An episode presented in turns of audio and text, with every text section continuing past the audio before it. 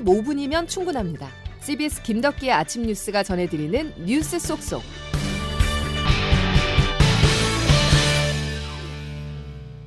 여러분 안녕하십니까. 3월 10일 김덕기 아침 뉴스입니다.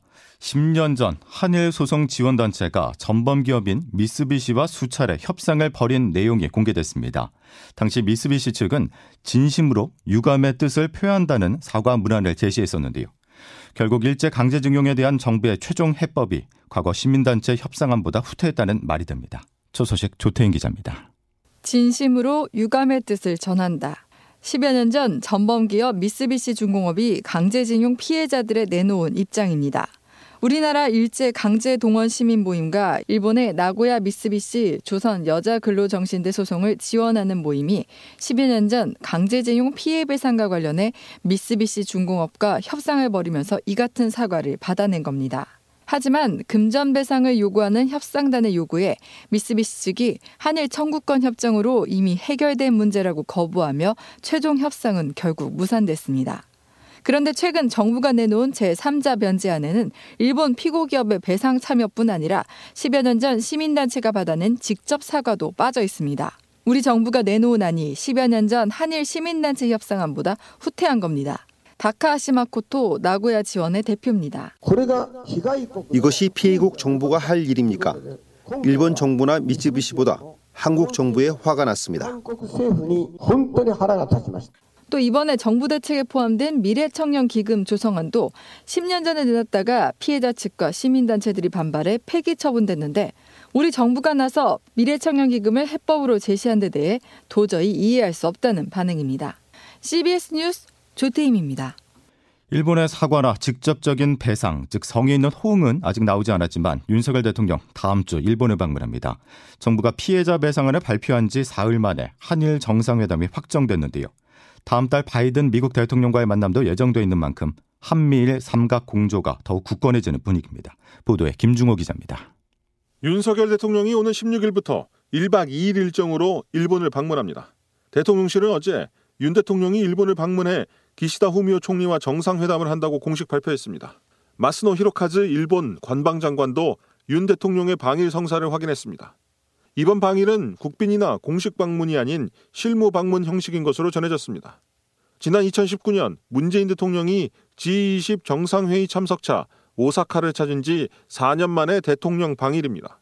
한일 정상 간 단독 방문은 지난 2011년 10월 노다 요시히코 총리 방한 뒤 같은 해 12월 이명박 대통령 방일 이후 중단됐습니다. 윤 대통령이 일제 강점기 강제징용 피해배상 대책을 내놓은 지 사흘 만에 나온 전격적인 방일 성사입니다. 기시다 총리는 어제 저녁 기자들과 만나 윤석열 정부의 강제징용 해법 발표를 평가한다며 긍정적 반응을 내놨습니다. 이번 회담에서는 일본의 대한국 수출 규제와 한일 군사정보 보호협정, 이른바 지소미아 문제 등 양국 관계 정상화 의제가 주로 논의될 것으로 보입니다. 일본 정부는 오늘 5월 히로시마 G7 정상회의에도 윤 대통령 초청을 검토하고 있는 것으로 알려져 한일 관계와 한미일 삼각공조 복구 프로세스는 더욱 속도를 낼 전망입니다. CBS 뉴스 김중호입니다. 중국의 심기는 불편합니다. 한국이 미국, 일본과 급속도로 가까워지는 점을 달갑지 않게 보고 있는데요.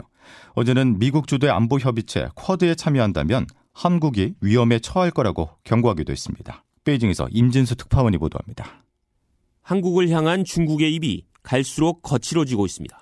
한국이 미국 주도의 대중국 견제 협의체인 쿼드 실무그룹 참여에 적극 공감 입장을 밝히자 중국 측은 바로 반발했습니다. 마오닝 외교부 대변인입니다. 관련국들이 대립을 부추기거나 배타적인 소그룹을 만들지 않기를 바랍니다. 또 관영 매체인 글로벌 타임즈는 윤석열 정권이 미국에 더욱 얽매이면서 정치적 독립성을 점차 잃어가고 있다고 비판하기도 했습니다.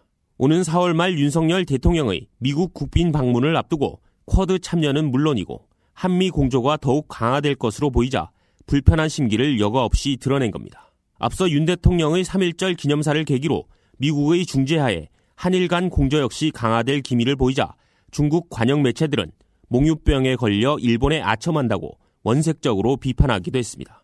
세계 2위 군사 경제 대국으로 성장한 중국을 견제하기 위한 미국의 전방위적 압박이 이어지면서 고립 위기에 처해 있는 중국.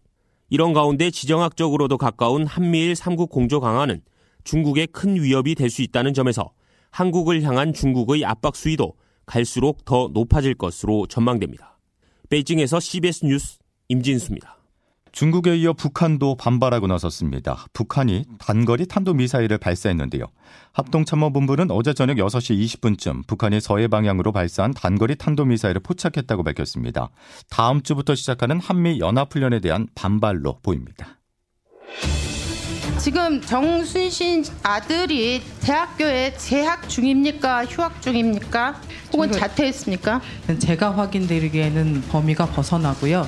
심의를 하려면 심의 제출 자료를 제출해야 될 거잖아요. 네. 그것도 공개 불가입니다.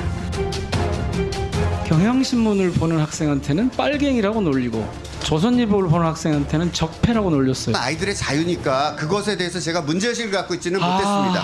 빨갱이, 적폐 이렇게 부르는 게. 아니 어른들은 그게 폭력입니까? 폭력이죠. 거꾸로 저는 저 일, 너무나 일상적으로 사, 용되는 아니, 언어라고 김대중- 보는데요. 민사고의 학폭위가 열렸어요. 그때 이 피해 학생이 아 그래서 결국 가해자가 이기는구나. 아버지가 검사다. 돈과 권력 많다. 이런 얘기 떠들고 다니면서 자기들이 이길 거라고 얘기하는 걸 들으면서 불안했어요. 이 피해 학생은 이렇게 정신과 병동에 입원하게 되었고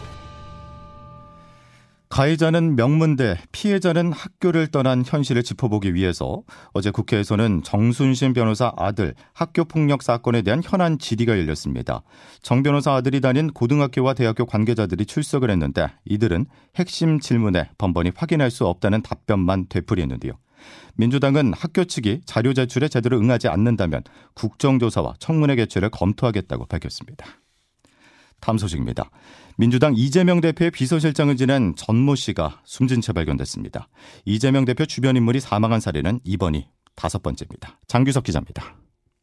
숨진 채 발견된 64살 전모 씨는 이재명 더불어민주당 대표가 경기도지사 재직 당시 초대 비서실장을 지낸 최측근입니다. 어제 오후 7시 30분쯤 외출해서 돌아온 전 씨의 아내가 현관문이 열리지 않는다며 119에 신고했고 문을 열고 들어가 보니 전 씨가 숨져 있었던 것으로 전해졌습니다. 현장에서는 유서가 발견됐는데 경찰은 전 씨가 극단적 선택을 했을 가능성을 놓고 정확한 사건 경위를 조사 중입니다. 유서 내용은 공개되지 않았고 전 씨가 검찰의 수사 대상에 올라 있는지도 확인되지 않았습니다. 그러나 검찰이 이재명 대표 관련 전방위 수사를 벌이는 만큼 성남시장 시절부터 최측근이었던 전 씨 또한 검찰 수사망을 벗어나 있지 않았을 것이란 관측이 나옵니다. 지난 1월 이화영 전 경기도 평화부지사의 뇌물 및 정치자금법 위반 사건 공판에서는 전 씨가 지난 2019년 김성태 전 쌍방울 회장 모친상에 조문을 왔다는 증언이 나오기도 했습니다. 앞서 이재명 대표가 누군지 모른다고 했던 당사자인 김문기 성남도시개발공사 1차장이 숨진 채 발견되는 등 이재명 대표 주변 인물이 사망한 사례는 이번이 다섯 번째입니다. CBS 뉴스 장규석입니다. 경찰이 건설 현장 폭력 행위 이른바 건폭 특별단속 중간 결과를 발표했습니다. 노동계는 전형적인 노조 때리기라고 비판하고 있습니다. 임민정 기자의 보도입니다. 건설 현장 폭력 행위, 이른바 건폭 근절을 위해 경찰은 지난해 12월부터 대대적인 단속을 벌여왔습니다. 총 581건을 들여다보면서 2,863명을 단속했고 29명 구속을 포함해 102명을 송치했다고 밝혔는데 노동계에서 노조원의 불법 행위가 있다면 응당 처벌해야 하지만 모든 노조를 싸잡아 불법으로 매도하는 것은 과하다고 말합니다.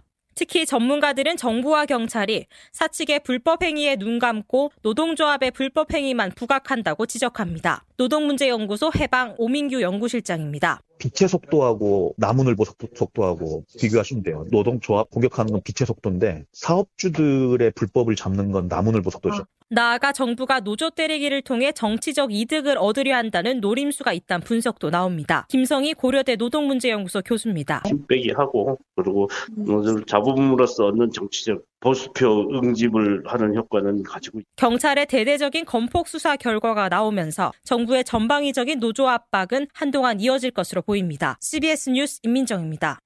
일을 하는 것도 쉬는 것도 몰아서 할 수 있는 정부의 근로 개편안에 대해서 여러 말들이 나오고 있습니다. 특히 근무 환경이 대기업과 전혀 다른 중소기업 노동자들은 비현실적이라고 입을 모으는데요. 이기범 기자가 취재했습니다. 한국노총 출신의 이정식 고용노동부 장관이 최근 근로시간 개편안을 발표했습니다. 안식월, 한 달 살기 등 장기 휴가도 가능한 하게 됩니다. 주 52시간으로 묶여 있는 현행 근로 시간을 주 69시간까지 풀면 몰아서 일하고 나중에 몰아서 쉴 수 있다는 겁니다. 하지만 차장이 그렇게 안 놔둬요. 그리고 팀 팀장들이 그렇게 안 놔둬요. 중소기업 노동자들은 현실을 외면한 정책이라고 말합니다. 일단 무조건 출근하는 걸 좋아하고 일이 없어도 출근해야 되고 칼퇴근이라는 거를 싫어하죠. 회사가 몰아서 일만 시키고 쉬지는 못하게 한다는 겁니다. 저는 솔직히 중소기업은 힘들다고 봐요. 중소기업은 항상 담당자가 한 명이거든요. 한 명이서 두세 가지는 일을 해야 돼요. 300인 미만 기업 가운데 노조가 있는 기업은 불과 12% 정도. 회사에 법대로 하라고 나홀로 따졌다간 불이익을 받는 게 중소기업의 현실입니다. 법에 이렇게 돼 있는데 왜 안 되냐? 그러면 찍히는 거죠. 친기업 반노동의 편파 정책이라는 비판이 이어지고 있습니다. CBS 뉴스 이기범입니다. 월드 베이스볼 클래식 WBC에서 우리 야구 대표팀이 호주와의 경기에 7대 8로 역전패하며 3회 연속 1라운드 탈락 위기에 몰렸습니다. 한국은 남은 3경기에서 모두 이겨야 8강 진출을 장담할 수 있는 처지로 한국은 10일 일본과 운명의 한일전을 벌이고 오는 12일에는 체코, 13일에는 중국과 차례로 대결합니다. 김덕기 아침 뉴스 여러분 함께하고 계십니다. 기상청 연결해서 오늘 날씨 알아보죠. 이수경 기상 리포터. 네, 기상청입니다. 예, 출근길 안개가 걱정입니다. 네, 오늘 아침은 안개를 주의하셔야겠습니다. 오전까지 서쪽 지역과 남해안을 중심으로는 가시거리 200m 미만의 짙은 안개가 끼는 곳이 많아 조심 운전이 필요하겠는데요. 또한 낮 동안에도 서쪽 지역과 남해안의 경우는 먼지 안개가 자리하면서 오늘 미세먼지 농도는 곳곳으로 나쁨 수준을 보이겠습니다.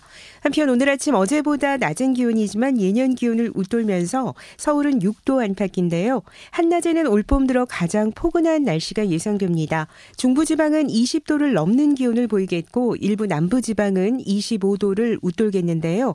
강릉이 21도, 서울, 동두천, 원주 22도, 대전과 전주, 대구는 25도까지 오르면서 어제보다 훨씬 따뜻하겠습니다. 한편 건조특보가 내려진 강원 영동과 경상권, 일부 충북에는 대기가 매우 건조한 상태입니다. 날씨였습니다. 장수의 비결은 웃음도 즐거움도 아니었습니다. 아흔다섯의 양금덕 할머니는 서글픔, 한, 냉대로 한평생을 버텨내는데요. 누군가는 이제 그 정도 했으면 된 거 아니냐라고 합니다. 그런데 그거 알고 계십니까? 미쓰비시는 2015년 미국까지 가서 미국인 강제징용 피해자에게 사과를 했고 이듬해에는 중국 피해자에게도 보상을 약속했다는 사실을 말이죠. 일제 강제동원 피해자들의 고집만 기억하지 마시고 일본의 선택적 사죄도 떠올려 봐야 합니다. 억울해서 눈을 감을 수 없다는 할머니. 그가 일본인에 속아서 미쓰비시에서 강제 노역을 시작한 나이는 꽃보다 아름다운 13살이었습니다.